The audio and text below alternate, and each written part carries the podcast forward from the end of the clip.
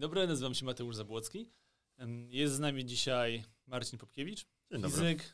autor książek o klimacie, redaktor portali poświęconych klimatowi oraz popularyzator wiedzy na temat em, klimatu. Między innymi wszystkich tematach przyległych, co oznacza, że tak naprawdę ładny kawał świata Tak. E, jesteśmy, jesteśmy dzisiaj w Bielsku Białej, w Open Space. No i właśnie opowiadał Pan e, podczas wykładu naszym uczniom, licealistom o fizyce związanej ze zmianami, ze zmianami klimatu, a, o rozmaitych scenariuszach, które są możliwe przy większym lub mniejszym spalaniu paliw kopalnych. W związku z tym nie będę już Pana pytał o to, czy globalne ocieplenie jest realnym problemem, czy nie jest realnym problemem, albo czy jest spowodowane przez człowieka, czy nie, bo wiemy, jak jest i nie wracajmy do e, pytań, na które każdy sobie z łatwością może znaleźć em, odpowiedź. E, chciałbym zadać o co- coś innego pytanie, mianowicie o to, em, jeżeli miałby Pan, dajmy na to, doradzić nie rządowi, jakimi trzema obszarami e, powinien się przede wszystkim zająć w kontekście zmiany klimatu i tego, że jest spowodowana przez człowieka, to co by Pan powiedział? Efektywność energetyczna, e, źródła energii, ekosystemy. Okej, to rozwijmy trochę. Dobra. Efektywność energetyczna. No, w, zaczęliśmy od paliw kopalnych, tak, które w sumie odpowiadają tam za spalanie 2 trzecie więcej zmiany klimatu. No i spalamy nie dlatego, że lubimy je spalać, tak, że lubimy importować ropę i gaz z Rosji, płacić za to Putinowi i jego klice, no tylko dlatego, że mamy z tego wygodne życie, tak, że chcemy sobie ogrzać domy, zasilić fabryki, mieć, nie wiem, pojeździć samochodem i tak dalej, tak. No i generalnie, żeby mieć to wygodne życie, no to tak naprawdę nie potrzebujemy ileś tam jouli energii, tylko potrzebujemy tych usług energetycznych, które można mieć dużo efektywniej energetycznie. Czyli to jest kwestia budynków, które są dużo efektywniejsze niż te wampiry energetyczne, które mamy obecnie. To jest kwestia efektywnego transportu, zarówno przez jego elektryfikację z jednej strony, jak i zmiany systemowe, takie jak kopenhagizacja miast, przerzucanie tirów na tory, zmiana logistyki towarowej. No więc jakby to jest jeden wątek. Drugi to jest kwestia źródeł energii. I też e, sprawa jest pilna, zarówno pod kątem wyczerpywania się budżetu węglowego, czyli jakby tego, ile możemy jeszcze wyemitować, żeby nie przekroczyć określonych progów wzrostu temperatury. I to powinniśmy no, radykalnie szybkości nać emisję jako świat, mniej więcej o połowę w ciągu niecałej dekady. To znaczy powinniśmy znaleźć źródła energii, które bardzo szybko są w stanie jakby, no, zastąpić e, obecne wysokoemisyjne węgiel czy gaz ziemny. E, To oznacza wiatr i słońce, bardzo szybką rozbudowę i też odblokowanie możliwości działania, w szczególności w temacie wiatru, tak zwana zasada 10H, która uniemożliwia praktycznie w ogóle stawianie nowoczesnych wiatraków w Polsce. Dlaczego? E, Dlaczego? Bo znaczy to zrobią tak, żeby wiatraki no, nie przeszkadzały, czyli w odległości od zabudowań można stawiać Okej. je e, nie mniejsze niż dziesięciokrotna wysokość e, turbiny, a że w Polsce nie ma planowania przestrzennego, czyli budynki są rozrzucone w terenie, jakby ktoś rzucił G w wentylator, więc w związku z tym nie można tych wiatraków stawiać nigdzie. Tak? No tak. E, No i to w ciągu tak powiem, no, kilku lat mogliśmy znacząco rozbudować i wiatr, i słońce. To są też kwestie inwestycji w sieci energetyczne. E, Ale w tym momencie stopniowo byśmy, znaczy ciągle spalalibyśmy, nie wiem, w 2030 roku węgiel czy tam gaz ziemny, a coraz bardziej nie pracując jak non-stop, tak zwanej podstawie, tylko coraz bardziej e, jak uzupełnienie wiatru i słońca, kiedy nie wieje, nie świeci dość, to po prostu włączamy na część mocy przez część czasu i teraz na emisje szybko spadają. A docelowo, kiedy te emisje by, no, znaczy może tak, kiedy byśmy rozbudowali te źródła w wystarczającym stopniu, to byśmy na tyle mało tej dyspozycyjnej energii potrzebowali, jakby jeszcze pojawiły się magazyny, czy to prądu, czy też magazyny ciepła do budynków, to już jest znowu szerszy temat. No w zasadzie można by już stwierdzić, że nie potrzebujemy paliw kopalnych, wystarczy na przykład pojechać na biogazie, biometanie z samych e, odpadów. Mhm. Okej, jasne, to jest drugi punkt, pan A ekosystemy, no to wiadomo, tak, że nasza zmiana klimatu to może wzdłuż trzecich paliwa drugi stopniu jest to kwestia wylesiania, utraty węgla Mhm. przez gleby i też e, pogorszenia jakby dobrostanu polskich gleb e, w wyniku no, niewłaściwych praktyk rolnych. I tak e, w ostatnim raporcie IPCC trzeciej części poświęcono, w ogóle to jest jak w ostatnim miesiącu, aby stąd chodził najnowszy raport IPCC, szósty raport IPCC. Pierwsza część była poświęcona e, podstawom fizycznym zmiany klimatu, czyli co się dzieje, dlaczego i jakie są prognozy. E, Druga część była poświęcona następstwom, czyli co się stanie, jak są prognozy odnośnie zmiany opadów, wzrostu poziomu mórz i tak dalej. A trzecia część, co z tym możemy zrobić, tak, jakby pod kątem i, i zmian źródeł energii, zapotrzebowania na energię i e, możliwości magazynowania węgla w ekosystemach i jakby działań społecznych, E, no, nawet z tego ostatniego te działania właśnie związane z zalesianiem, też zaprzestaniem wylesiania i z tym, żeby te lasy były takie bogatsze i więcej tego węgla na hektar magazynowały, żeby nasze polskie gleby nie traciły węgla w obecnych tych rabunkowych praktykach rolnych, tylko raczej go magazynowały. No to jest kolejna rzecz, y, jak z tych trzech punktów to mniej więcej tak bym powiedział. I to jest w kolejności od tego, co pan uznał najbardziej istotne, do tego, co najmniej. Znaczy, zaczęliśmy od paliw kopalnych tak naprawdę, mm. tak? Bo ja nie chciałem robić tej rankingu, sami musimy Jasne. zrobić wszystkie te trzy rzeczy naraz. Tak? Okej, okay. no dobra, to teraz wróćmy do, do początku. Mówił pan o efektywności energetycznej, wspomniał o Kopenhadze.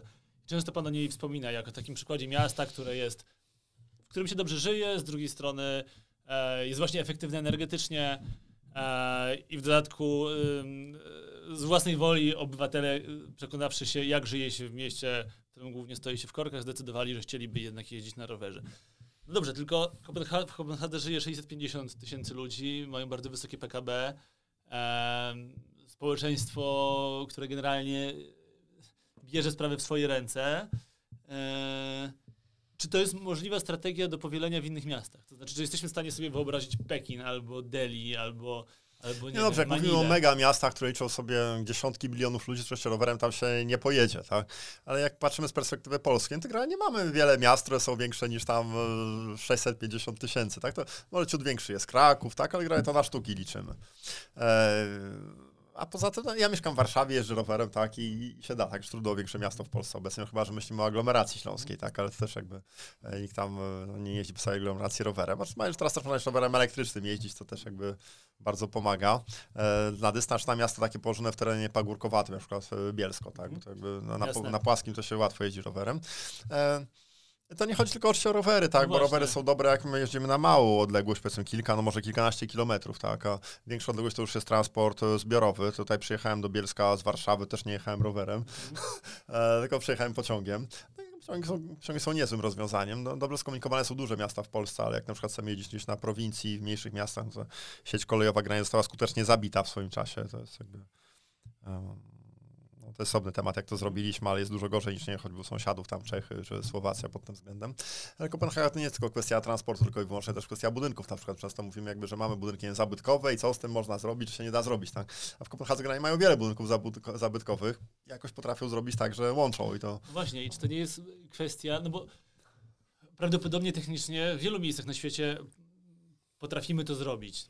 Chyba bardziej jest kwestia, tak mi się wydaje, sposobu myślenia o danym problemie. I teraz, okej, okay, w takim razie nie mówmy o mega miastach, weźmy sobie miasto wielkości Kopenhagi, ale właśnie na Filipinach. No i teraz, czy tam w ogóle ten temat, jakby, czy podawanie Kopenhagi jako przykładu yy, jest tak naprawdę realizowalne choćby w skali tego typu miast w różnych innych miejscach na świecie. Jednak Skandynawia jest specyficzna pod tym względem. Znaczy Skandynawia ma większy problem, bo ma klimat skandynawski, tak? Jak mówimy o miastach położonych w cieplejszym klimacie, no to że jest dużo łatwiej, tak? W, Skandynawii, czy też w Polsce mam czasem dni, kiedy po prostu, nie wiem, jest zimno albo śnieg leży. Mhm. No granie w Manili, no czasem leje, tak? Oczywiście tak. E, w Polsce też są dni, kiedy się nie jeździ, kilka, może kilkanaście w roku, tak? To się jest bardziej wrażliwy niż ja, tam kilkadziesiąt, tak? Jak przez te kilkadziesiąt stwierdzamy, ok, dobra, pogoda jest taka, że nie jadę, no to oznacza generalnie, dobra, przez 60 dni nie jeżdżę, ale przez 300 jeżdżę, tak? To oznacza tak generalnie, no, że 80 e, parę procent czasu pojadę rowerem przez kilkanaście pojadę jakoś inaczej, tak? Czy, czy, czy, czy, samochodem nawet jak muszę, taksówkę wezmę, albo jakimś tam innym tramwajem czy autobusem. Więc e, znaczy, no w, Mani, w Manili nie jest zimno na przykład, tak, więc generalnie się wygodnie jeździ. No nie jest zimno, tam jest w dużo warunkach jak Kalifornia, czy... Yy, tam jest dużo innych problemów, które... No chyba, że mamy huragan oczywiście, tak, ale... E, no nie mówimy o sytuacji, że jest huragan tej kategorii, przychodzi przez okolice, to też nie jedziemy rowerem oczywiście. Tak, nie, generalnie też nie chodzi o to, to jest znowu, nie chodzi o to, by stuprocentowo na przykład, nie wiem, nie korzystać w ogóle z samochodów, czy jakiejś takiej komunikacji. Mhm. E, jeżeli ograniczymy choćby, zmniejszymy dystans, na przykład są mniejsze samochody, to już nie jak zetniemy zrzucenie samochodów, powiedzmy, nie wiem, do jednej nie wiem, czwartej, tak? Samochody jeszcze są mniejsze, jeżdżą mniej, to już lądujemy z jedną dziesiątą zużycia energii, tak? Mhm. Jak jeszcze je zelektryfikujemy, silnik elektryczny jest trzykrotnie sprawniejszy od spalinowego, no to lądujemy z zużyciem energii, które jest tak naprawdę już tak małe, że przestaje stanowić jakiś bardzo poważny problem. Więc nie chodzi, żeby z skutecznością energetyczną schodzić do zera ze zużyciem energii, czy to w domach energetycznych, czy w transporcie, e, no tylko zejść po prostu znacząco, bo potencjał odnawialnych źródeł energii, no Znaczy jest spory, tak, ale jeżeli mówimy o źródłach energii, e, które mają największy potencjał, jak wiatr czy słońce, one zajmują trochę miejsca, a nie chcemy jakoś ich strasznie dużo. Biomasa z kolei to jest kolejne źródło energii, które mamy, no nie mamy jej bardzo dużego potencjału trzeba ją bardzo jakby no, ostrożnie wykorzystywać. Więc generalnie gdybyśmy próbowali nasz nieefektywny energetycznie sposób życia zaspokajać odnawialnymi źródłami energii, czy też atomem, no to wychodzą naprawdę monstrualne ilości tych źródeł energii. No i dużo tak naprawdę sensowniej zacząć od poprawy efektywności energetycznej i wtedy po prostu stwierdzić, ok, jak już zmniejszymy to zapotrzebowanie na energię, to już spokojnie te źródła energii się spinają. Jasne. No właśnie. I, dlaczego, dlaczego, co z tym atomem? To znaczy, dlaczego słońce, dlaczego biomasa i, i wiatr, a dlaczego elektrownie atomowe, poza tym, że są bardzo drogie, to dlaczego nie są um, nie wiem, pierwszoplanowym, powiedzmy, punktem całej tej układanki? No, znaczy, to jest jeden z elementów układanki. Tak patrzymy na ostatni raport IPC właśnie poświęcony no, mitygacji zmiany klimatu. Tam wszystko jest pokazane wiatr i słońce. E, jak ich ceny spadają. Wiatru ponad połowę od poprzedniego raportu IPCC w ciągu dekady. E, fotowoltaiki 80 kilka procent. E, atom w zasadzie wzrósł cenowo. Mhm. Więc tak jak mieliśmy plany, nie wiem, kilka lat temu, no to atom jakby tutaj wyglądało, że stanowił większą część miksu energetycznego. Znaczy atom będzie, żeby było jasne, w połowie stulecia. On będzie uzupełnieniem wiatru i słońca. Tak wszystkie raporty pokazują tylko IPCC, Międzynarodowej Agencji Energii, jakby prognozy i Komisji Europejskiej, wszystkie, gdzie się patrzy, to no ten atom tam występuje, ale mhm. jako coś na poziomie, nie wiem, powiedzmy 10%. Tak? I w niektórych krajach go będzie więcej. Te kraje, które jakby no, utrzymują programy jądrowe, kompetencje, cały łańcuch wartości, bo ja wiem, Chiny, Stany Zjednoczone, Francja. A w niektórych krajach będzie go mniej, tak? Czy w Polsce będzie, czy nie będzie. Można się zastanawiać, tak tak, to spina się i bez atomu, i z atomem. Tak? Okay. E, więc jakby tutaj uważam całe kruszenie kopii o atom, to, to jest, jest to jeden z tematów dyskusji, dlaczego tyle się nie dyskutuje, nie wiem, elektromobilności na przykład, albo magazynach ciepła, albo domach e, efektywnych energetycznie. To są e, elementy układanki, które mogą nas, nam sporo więcej niż atom, a nie dyskutuje się o nich tyle, tylko ten atom. Tak myślimy trochę konwencjonalnie, tak, że chcemy jakby zastąpić, to jest takie stare myślenie, wielkie elektrownie węglowe mamy, to zastąpmy to wielkimi elektrowniami atomowymi i będzie po problemie, tak, to jest takie trochę myślenie po staremu, to jest mało optymalne, z punktu widzenia polskiej gospodarki ma to też ten problem, nie tylko, że jest to drogie w ogóle, ale jest to no, technologia z importu, komuś zapłacimy za zrobienie tego. Tak? Jak robimy efektywność energetyczną, czy przejawiają nasze miasta, nie wiem, na Kopenhagę, robimy, nie wiem, tirynatory, czy robimy pompy ciepła, rekuperatory, czy tam, nie ładowarki do autobusów, e, czy statki do stawiania turbin wiatrowych na morzu. To są technologie, które mogą tworzyć polskie miejsca pracy w Polsce i mogą być kółami zamachowymi naszej gospodarki i eksportu. A jak kupimy atom, granie od kogoś to kupimy, bo nie będziemy rozwijać całego łańcucha wartości wokół atomu, cyklu paliwowego dla no, kilku reaktorów, tak? Po prostu się nie opłaca. Po prostu od kogoś to weźmiemy, tak? E, żeby było jeszcze śmiesznie, nie weźmiemy tego od Rosjan i Chińczyków, geopolitycznych, a to właśnie te dwa kraje mają jakby no, najbardziej zaawansowane, najtańsze programy jądrowe do wzięcia. Cała reszta już ma jakby no, trochę droższe, bardziej problematyczne. Czy mówimy o Ameryce, czy o Francji, czy Korea Południowa, Japonia.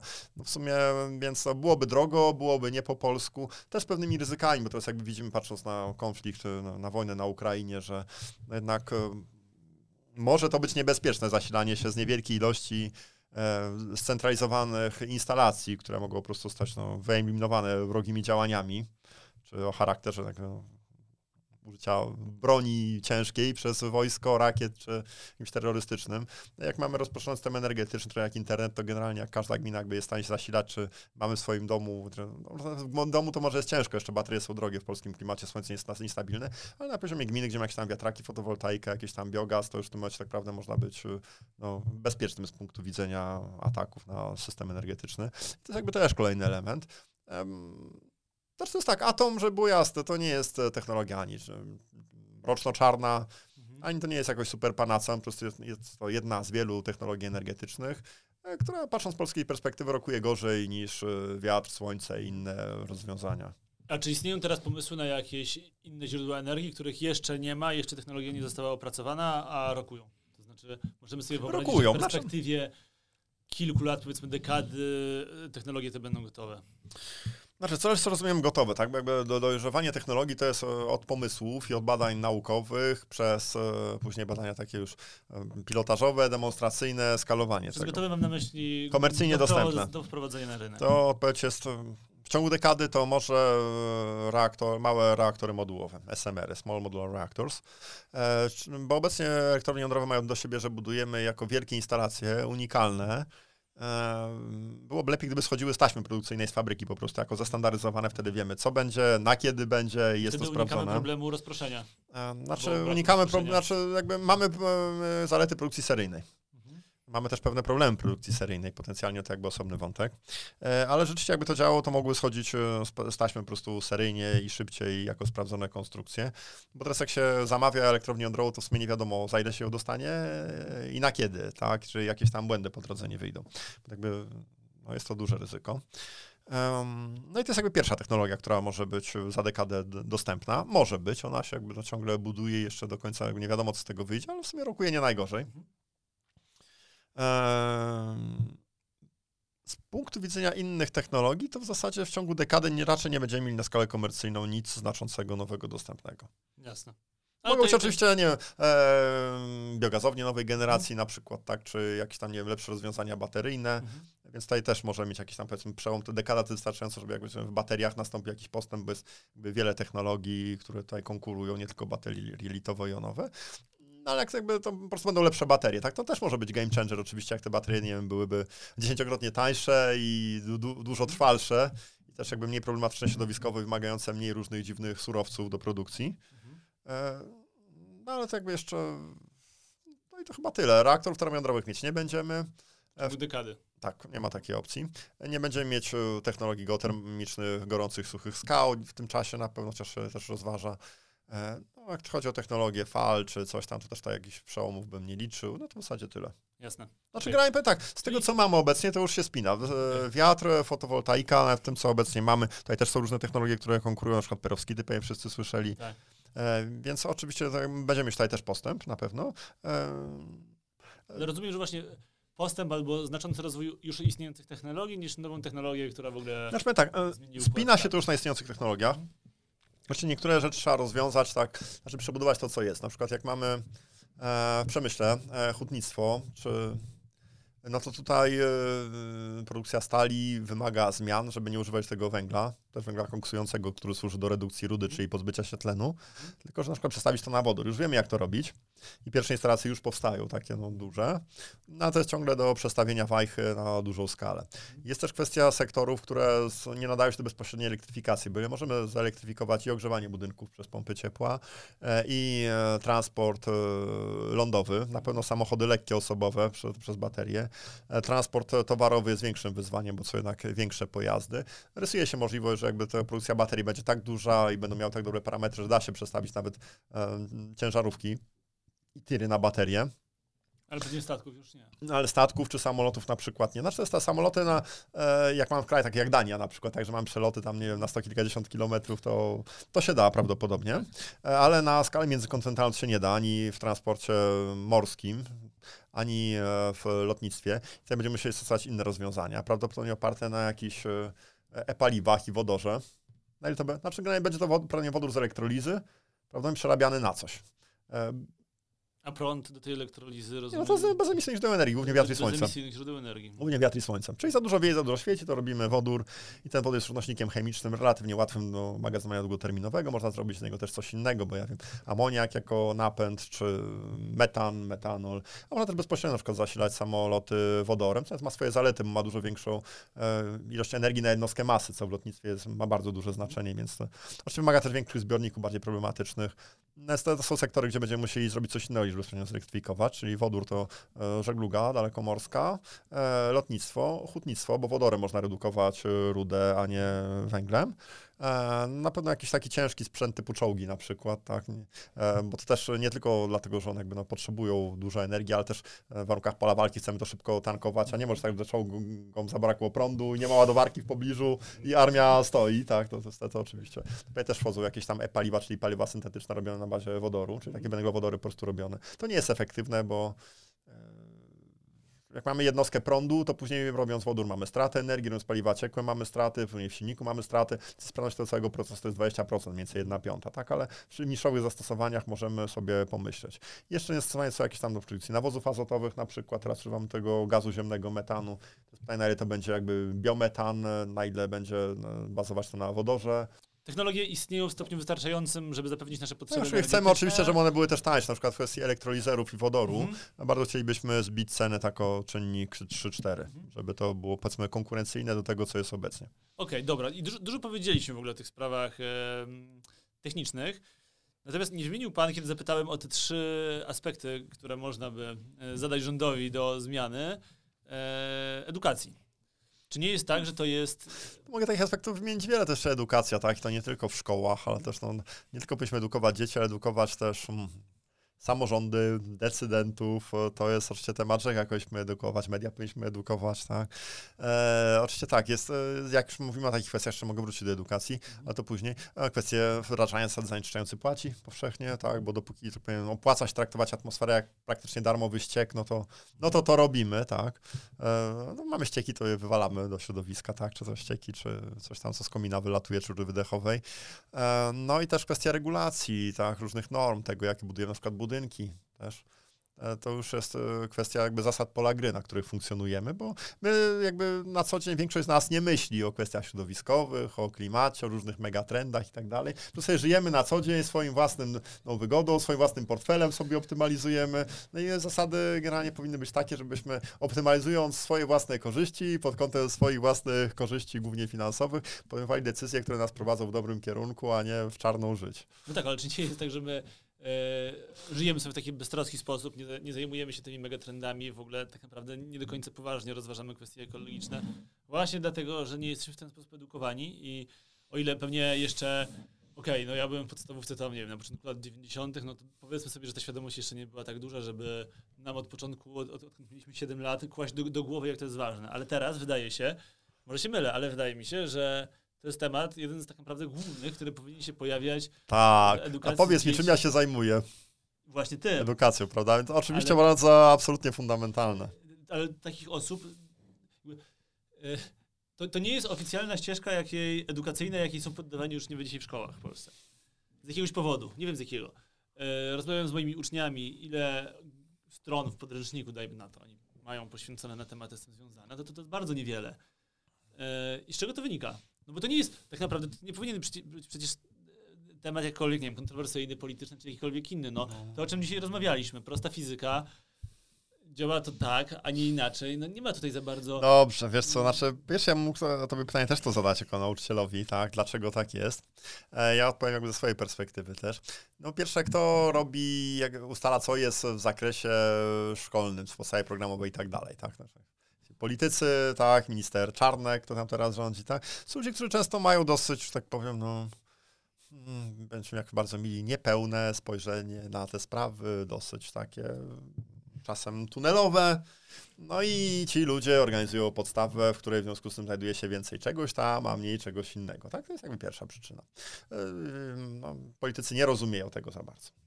E, bo to mówię tak, że są ludzi o profilu przyrodniczym, ścisłym, to w świecie polityki zbyt wielu nie ma, bo są ludzie, którzy generalnie lubią konkrety, nie lubią ściemniania, e, no to granie cechy, które dyskwalifikują ich w świecie polityki. No. Okej, okay, e, tak. E, dalej, e, no mam kwestię interesów, tak? Polska, jak wiadomo, węglem stoi, tak jakby z tym węglem nie było. I no tak, polityka o dekarbonizacji jest w poprzek bardzo wielu wpływowym grupom interesów. No ale my już wiemy, że to nie jest pytanie, czy my mamy ochotę przestać wydobywać węgiel w Polsce, czy nie mamy ochoty, my przestaniemy wydobywać węgiel w Polsce. No i... Dobrze, jeszcze do tego czasu można ileś tam miliardów przepuścić przez określone tak powiem, kanały, tak? E, a w jakim horyzoncie myślą decydenci i politycy? W horyzoncie, tak powiem, przyszłych pokoleń, czy dekady? Trzeba być mężem stanu, żeby myśleć w takim horyzoncie, nie? Kurczę, no albo, no nie wiem, głową rodziny. No tak, ale myślę, że świecie polityki patrzą na to z horyzontu najbliższych wyborów, tak, i jakby trochę mają inną perspektywę. No więc e, znaczy to jest tak, wielka scentralizowana energetyka, w Polsce węglowa praca na paliwach kopalnych, powiązana z państwem, są doskonałe konfitury, synekury, miejsca w radach nadzorczych, mm. sposoby na przeprowadzenie. Znaczy u mnie tak, sektor energetyczny szeroko rozumiany jest największym dobrodziejem klasy politycznej w Polsce. Okay. Tak? E, no i teraz jak pomyślimy o reformie tego, żeby to było hmm, rozproszone, prosumenckie, jeżeli byś Mateuszu mieszkał w swoim domu z reenergetycznym, jeszcze był zasilany i trochę swoją energią, i trochę z jakiejś tam, wiesz, gminnej, nie wiem, tam biogazowni, spółdzielni energetycznej. To jakim ty jesteś klientem dla Big Energy, dla koncernów energetycznych? Ile od nich kupisz prądu, węgla, gazu? marnym, prawda? A jeszcze wyobraź sobie, że nie daj Boże, reszta twoich sąsiadów też by tak miała, tak? I wszyscy inni też by tak mieli. To co, co jaki dla nich interes? No, a kto pisze prawo energetyczne w Polsce? 2 plus 2 równa się 4, no. Dobra, rozumiem. Dobra, dobra, myślę, że możemy to zostawić. Jak nie wiesz o co chodzi, to chodzi o pieniądze. A czemu w Polsce nie ma, na przykład tak długo nie, jakby męczyliśmy się najgorszym smogiem w Europie? No i dalej nie jest najlepiej. No bo, wiesz, bo w innych krajach nawet jak można spalać węgiel, to to musi być węgiel, wiesz, wysokiej jakości i w piecach, wiesz, ekoprojektu i wysokiej klasy, tak? A w wielu krajach w ogóle nie można spalać węgla. E, a dlaczego w Polsce tak długo nie można było żadnych tonów węgla wprowadzić jako wyjątek na skalę polską? No bo Polska ma węgiel i polskie kopalnie sprzedają mnóstwo badziewia węglowego, różnych tam mułów, flotokoncentratów. Gdyby były jakiekolwiek normy jakości węgla, to by waliło im ten węgiel z rynku komunalnego, na którym mają najwyższe marże, tak? Po prostu katastrofa. A dlaczego nie było norm pieców? No bo wiecie, w piecu klasy ekoprojektu nie da się palić mułem węglowym, tak? Więc nie, nie mogło być norm jakości pieców, tak? Okay.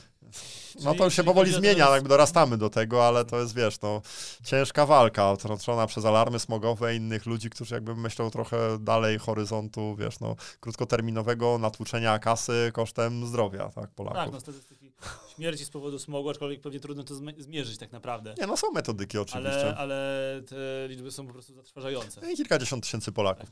Znaczy, to sobie określa relatywnie prosto, znaczy, wiesz, inwentaryzujesz źródła ciepła, znaczy, źródła emisji, czyli wiesz, okej, okay, tu masz takie emisje, nie wiem, takich pyłów, PM10, PM2,5, benzalfa-pirenu i tak dalej. Nakładasz na to model meteorologiczny e, liczący to w takim razie z tych źródeł będziemy mieli takie rozprzestrzenianie się tych zanieczyszczeń, czyli w tym miejscu będziesz miał takie stężenie PM2,5, w tym takie benzalfa-pirenu. Dlatego jak już masz stężenia, e, to przeliczasz to na efekt, na efekt zdrowotny. Jasne wiesz, jakby jak jesteś zanurzony w takim stężeniu bez alfa-piry, no to prawie, wiesz, takim prawie nie ci zwiększy. Okej, okay. i widać korelację z tym, co jest Tak, oczywiście, tak, więc możesz oszacować jeszcze plus minus, tak, to jest, wiesz, tam na poziomie 40 do 50 tysięcy mniej więcej zgonów masz co tak. roku, ileś tam, wiesz, można po, oszacować, tam masz, wiesz, astm obturacyjnych, chorób płuc, alergii i tak dalej, idzie w miliony w Polsce.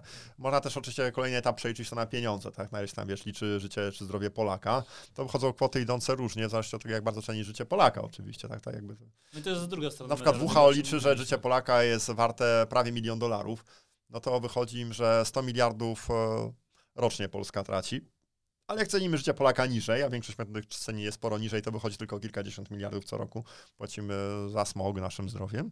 Całkiem sporo w kontekście tego, że wydobywamy ten węgiel. No tak, znaczy wiesz, jakby mówię, że milion, miliony Polaków są no, permanentnie jakby chore z tego powodu. Wiesz, te absencje w pracy, spadek inteligencji, gorsze samopoczucie, e, większe wydatki na ochronę zdrowia, no to... No też zgony, tak, ale wiesz, to, no. no dobra, okej. Okay. Eee... Sytuacja generalnie wydaje się, z tego co pan mówi, można usłyszeć w wykładach i przeczytać w książkach, no, podbramkowa, tak? Ziemia na rozdrożu, świat na rozdrożu, no na rozdrożu, ale pewnie coraz bliżej tego rozdroża. Być może jeszcze nie na krawędzi, ale... Eee, czy tak serio da się utrzymać ten wzrost temperatur na tym poziomie 2 stopnie? Czy to jest już teoretyczna możliwość? E, od, od strony naukowej odpowiedź jest oczywiście się da, tak? Jest, wiesz, zetniesz emisję to i nie tylko dwutlenku węgla, ale też metanu, to się da, tak? tak od strony oczywiście się... gospodarczej i społecznej to już jest dużo bardziej złożone. Mhm. Tak wiesz, od strony no, fizyki my wiemy, jak powinny spaść emisje i stężenia gazów cieplarnianych, żeby mniej więcej zmieścić się pod tymi progami. E, oczywiście na to nachodzi kwestia, dobra, ile to będzie kosztowało, kiedy trzeba by to zainwestować i czy warto. Poza tym, wiesz, wydać musimy dzisiaj moje pokolenie, żeby pokolenie naszych dzieci, że tak powiem, nie miało kaszany, tak? I dlatego, wiesz, e, to jest rozproszenie po całym świecie, więc my tutaj, wiesz, podejmiemy działania, a konsekwencje będą jeszcze w krajach globalnego południa, więc czemu mamy tam się przejmować tymi dziećmi w krajach globalnego południa, prawda? Nasza kasa tutaj, a może moja chata będzie z kraja i może całe załamanie, nie wiem, kryzysy żywnościowe, migracje nas ominą, czy nie ominą, tak, ale można się łudzić, ewentualnie mieć nadzieję, że to jeszcze, tak powiem, umrzemy, jak już ja jestem po 50, zanim dożyjemy tego, tak, że to dopiero te dzieciaki, które tutaj chodzą do szkoły, będą miały z tym problem, to nie mój problem, w związku z tym, dobra, jestem rodzicem, więc nie będę tak mówił, tak jakby też sobie wyobrażam, że to, no, nie czuję z tym komfortowo. Więc tak technicznie i ekonomicznie też jest to możliwe, jest to sensowna inwestycja w przyszłość. Jak patrzymy teraz na nasze uzależnienie od ropy, gazu ziemnego w kontekście konfliktu w Ukrainie, to tak naprawdę im szybciej byśmy się pozbyli tych paliw kopalnych, tym byłoby nam łatwiej, może im nas wojna ominęła, tak? To też jakby no, należy liczyć, tak, że obecnie działa tak, że kupujemy te paliwa kopalne najwięcej od ruskich i oni za to kupują bomby, które za chwilę na razie rzucają na Ukrainę, za chwilę mogą na nas rzucać, tak, za nasze własne pieniądze kupione. E, no więc jakby mamy bardzo wiele motywacji, nie tylko jest zmiana klimatu, nie tylko jest smog, nie tylko są te dziesiątki miliardów, za chwilę pewnie sto kilkadziesiąt miliardów rocznie, które wydajemy na import paliw kopalnych, po prostu opuszczają Polskę, tak. Ja bym wolał granie, żebyśmy przechodzili na nasz system energetyczny lokalny, jak lokalny, w jakimś polski, w jakimś europejski, bez tych wszystkich importów węglowodorów z Rosji. E, więc uważam, że to jest też inwestycja w naszą przyszłość e, pod względami, względami tylko środowiskowymi, ale też tak no, no, gospodarczymi i geopolitycznymi. Mhm.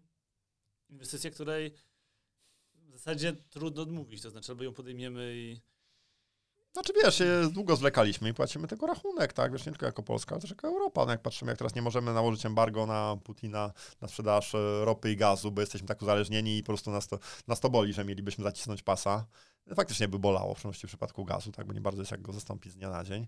No ale generalnie wiesz, jakby, no dobra, jesteśmy gdzie jesteśmy, ale w związku z tym powinniśmy zintensyfikować działania w celu jakby pozbycia się zależności od paliw kopalnych. Zresztą Europa przyjęła faktycznie jako reakcję na na sytuację w Ukrainie, że no, przyspieszamy transformację. Tak? Że, czyli nie, że znaczy według mnie ktoś, kto dzisiaj mówi, żebyśmy dalej trzymali się paliw kopalnych, jest albo socjopatą, e, albo kretynem, e, albo lobbystą paliw kopalnych, albo agentem Kremla. E, w najłagodniejszej wersji kimś, kto kompletnie ma zielonego pojęcia o temacie. Mhm. Jasne. Dobra, y, ostatnie pytanko. Jak to się stało, że w ogóle zainteresował się pan tym tematem? Czy, no właśnie, dlaczego? W zasadzie nie, nie chcę sugerować odpowiedzi. Z jakiego powodu? So, hmm. W ogóle fizycy i ściślacy mają tak, że lubią rozumieć, jak działa świat. Tak? E, to jest taka odpowiedź ogólna, że zawsze się interesowałem po prostu rzeczami no, ważnymi, dużymi, które były do rozkminy.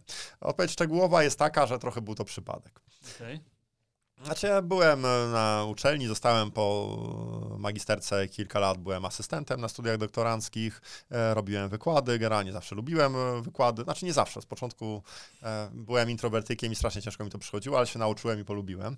No i później odszedłem do biznesu, byłem kierownikiem projektu firmy informatycznej i prezesem własnej firmy informatycznej, ale ciągle mi została chęć do dydaktyki, więc zapraszałem znajomych i pracowników. Słuchajcie, prezes robi wykład, nie wiem, o ewolucji gwiazd albo o powstaniu księżyca, tak? No i pracownicy przychodzili, jak prezes robił wykład. No i kiedyś po takim... Spróbowaliby nie przyjść. Nie, no dobra, już jak bez komentarzy. No, niektórzy nie przychodzili, bo nie mogli, powiedzmy, jakby wiesz, mniejsza, no. E, w każdym razie po jednym z takim wykładów było powstanie Księżyca, tam był jakiś taki symulator kosmosu, no i tam skończyliśmy z rzutem, patrzyliśmy na ekranie, była Ziemia obracająca się akurat tam Arktyka, no i ktoś tam rzucił, jak to jest z tym ociepleniem, to się topią te lody, jak to jest z tą zmianą klimatu i w ogóle, no sobie fajny temat, to o tym zrobię następny wykład. No i tak naprawdę przez przypadek trafiłem na ten temat, czyli dobra, zrobiłem wykład, on taki mainstreamowy powiedziałbym, tak, okay. czyli wiesz, no ociepla się, gazy cieplarniane, bla, bla, bla, dobra. E, I to stała się dosyć rzecz interesująca, bo miałem kolegę takiego sceptyka klimatycznego, można powiedzieć, tak. Wiesz, Marcin, niektórzy tak mówią, ale inni to mówią inaczej. Masz tu sobie przeczytać jakiś tam artykuł profesora Jaworowskiego, tu jest taki film Wielkie Oszustwo Globalnego Ocieplenia, mhm. sobie obejrzyj, że to w sumie nie jest takie jednoznaczne. No i obejrzałem i tam były argumenty, że to wszystko to jest lipa generalnie, że panie klimat zmieniał się zawsze. Który to był rok mniej więcej? No kilkanaście lat temu było, no. Okay. 2005, 2006, mhm, mhm. jakoś tam. E, i co mnie trzepnęło, to że te argumenty sceptyczne stwierdziłem, kurczę, bla, to mam dwie rzeczywistości. Jedna to jest ta, o której zrobiłem wykład, a druga to jest ta, wiesz, to filmu Wielkie Oszustwo Globalnego Ocieplenia. I wiesz, w nauce zawsze jest jakaś tam niepewność, powiedzmy, tak, że wiemy tak grane plus minus. No ale to były takie, wiesz, dwa kompletnie różne światy, które no, nie zachodziły na siebie w ramach niepewności, tak? Wiecie, to cholera, co jest grane, tak? Czy zrobiłem to, co jakby się robi, tak powiedzieć nauką, no to sprawdźmy fakty, tak? Tu mamy jedno stwierdzenie nie, o emisjach z wulkanów, takie, tu takie, no to sprawdźmy, jak to jest, tak? No i tak zacząłem jakby sprawdzać, punkt po punkcie, słońce, to wulkany, tamto, to, tamto. E, no i stwierdziłem, i granie szlak jasne mnie trafił, jak stwierdziłem, jak ci goście w tym wielkim szczycie globalnego ocieplenia oszukują, manipulują, ściemniają, po prostu e, krzywrót na wywrót, wszystko po prostu, kurde, manipulują. I uderzyło mnie to, że ja w sumie, który byłem fizykiem i który chwilę wcześniej zrobiłem wykład na ten temat, jakby też na pierwszy oka nie wiedziałem, co z tym zrobić, tak? To się kurczę, faktycznie skutecznie manipulują. I wkurzyło mnie to. Okay. O wy tacy, nie tacy, tak? Robicie ludziom wodę z mózgu, to ja wam pokażę. No i zacząłem w tym momencie edukować na te tematy, obalać mity klimatyczne, też robić na ten temat wykłady, pisać jakieś tam polemiki do prasy, że tutaj to wcale nie jest tak, tam profesor Jaborowski coś pisze, czy jakiś tam inny misiek. No i jak weszłem na tą ścieżkę, zacząłem się interesować się bardziej, tak, bo to wiesz, no dobra, to, to te emisje, problem, ale a skąd one się biorą? A paliwa kopalne, a ile ich jest? Dlaczego ich tyle spalamy? A czy można od nich odejść? A dlaczego są takie bariery polityczne? Tutaj mamy interesy, nie wiem, koncernów naftowych, a tam problemy z psychologią, a tu, że lubimy sobie pojeździć i polatać, e, a polityka Polski, a z tym węglem, a jak to jest z tym polskim węglem, a smog, i nagle, wiesz, a kwestie gospodarcze, a w ogóle cała kwestia wzrostu gospodarczego, tak, i granic wzrostu, e, i inne kwestie, wiesz, wylesianie i wszystko, co się dzieje w środowisku, nagle, wiesz, wyciągasz, jak zaczynasz, e, bierzesz za zmianę klimatu, nagle wyciągasz cały świat wzrostu ze wszystkimi jego aspektami. A czemu ta gospodarka w ogóle musi rosnąć? Tak by wiesz, no, No tak. jak się, jak wiesz, tyle tych rzeczy rozkminiłem, to się dziękuję, dobra, to rozkminiałem, rozkminiałem, napisałem tam, wiesz, to jest tysiąc czy dwa tysiące artykułów na ziemi na rozdrożu, no też to tyle tego mam, to można książkę zrobić, tak? Co okay. materiały są gotowe, no zrobiłem książkę, tak? A później, wiesz, był kolejny etap, no dobra, jest jak, e, może nie najlepiej, no to co można z tym zrobić, tak? No dobra, jest jak jest, tak? No kurde, ale... No to zacząłem jakby bardziej skupiać na kwestii rozwiązań, co można z tym zrobić. No napisałem rewolucja energetyczna, ale po co? E, później jakby wiesz, też z profesorem Malinowskim rozkręciliśmy bardziej naukę o klimacie. No to napisałem z kolei książkę Nauka o klimacie też. Yy, też tam Szymon Malinowski coś zrobił tam Ola Kardaś, dorzucił Arcygiełki, wydaliśmy kolejną książkę. Yy, później wiesz, coraz więcej miałem jakby pytań, znaczy to, co mówiłem w swoim czasie, to 10 lat temu, to było powiedzmy prawie, że wołanie na puszczy i pies kulawą nogą się tym nie interesował w Polsce. Ale w międzyczasie, wiesz, poszły polityki unijne, poszła transformacja energetyczna na świecie, zaczęło się to wszystko zmieniać i yy, weszły zanieczyszczający płaci, uprawnienia do emisji i tak dalej. Nagle, wiesz, samorządy się zbudziły, że płacą majątek za ciepło, bo muszą płacić za emisję. E, wszyscy zaczęli, wiesz, ta polityka unijna, teraz Fit for 55, generalnie wszystko jakby widać, że przyspiesza, więc zaczęli się interesować, wiesz, i w samorządach, w różnych think tankach, tym wszystkich różnych instytucjach. Zacząłem coraz więcej mieć wykładów w tych miejscach, coraz bardziej jak mnie proszono jako eksperta. Mhm. Więc tam, wiesz, Narodowym Centrum Badań Rozwoju wzięli mnie na przewodniczącego komitetu monitorującego projektu Europejskiego Zielonego Ładu, który zresztą większość pewnie ja z moimi znajomymi podrzuciłem na początek i teraz podrzucam kolejne, tak, więc jakby dorzuciłem też cegiełkę i tam też trafiłem na fajnych ludzi, którym się chce w dyrekcji, którzy po prostu jakby, wiesz, no robią to z przekonaniem, że to są niektórzy wiesz, działacze alarmu smogowego, tak, więc widać, że w instytucjach tak rządowych, gdzie tam faktycznie spore pieniądze są, też są ludzie, którzy jakby rozumieją potrzebę tej transformacji i tych ludzi jest coraz więcej, więc też tak, tak budujące na naszej Węglandii. Tak jest, nawet stopniowo zostałem, wiesz, jakimś tam ekspertem od spraw energetycznych w różnych dziwnych miejscach. I jakby, wiesz, to łączę te wszystkie perspektywy takie, wiesz, no, megatrendowo, analityczno, klimatyczno, środowiskowo, gospodarcze, technologiczne. Już, kurczę, nie wiem, że jeszcze mi synapsy we, na krętach nie wypadają gdzieś. Ale to fajnie, to znaczy, to się wzięło po prostu ze, ze, ze zdziwienia i z ciekawości na samym początku. No, wiesz, ja, ja generalnie robię to, co mnie interesuje i co lubię robić, no. Jestem, nie muszę w życiu, nic już nie muszę, tak, wiesz, mogę robić co chcę, kiedy chcę, z kim chcę, mam duży komfort, tak, pod kątem, że jako prezes firmy informatycznej swoje zarobiłem, jakby wiesz, no to mam z tym spokój, więc jakby mogę robić to, co lubię, kiedy lubię i, i robić to, co jest ważne i potrzebne, tak. Uważam, Jasne. że co można, co jakąś dobrą cegiełkę do, do zmiany tej rzeczywistości dorzucić. Super. Myślę, że przynosi to skutek. Staramy się, także tutaj. Fajnie. Dzięki wielkie. Dzięki. Dziękuję bardzo.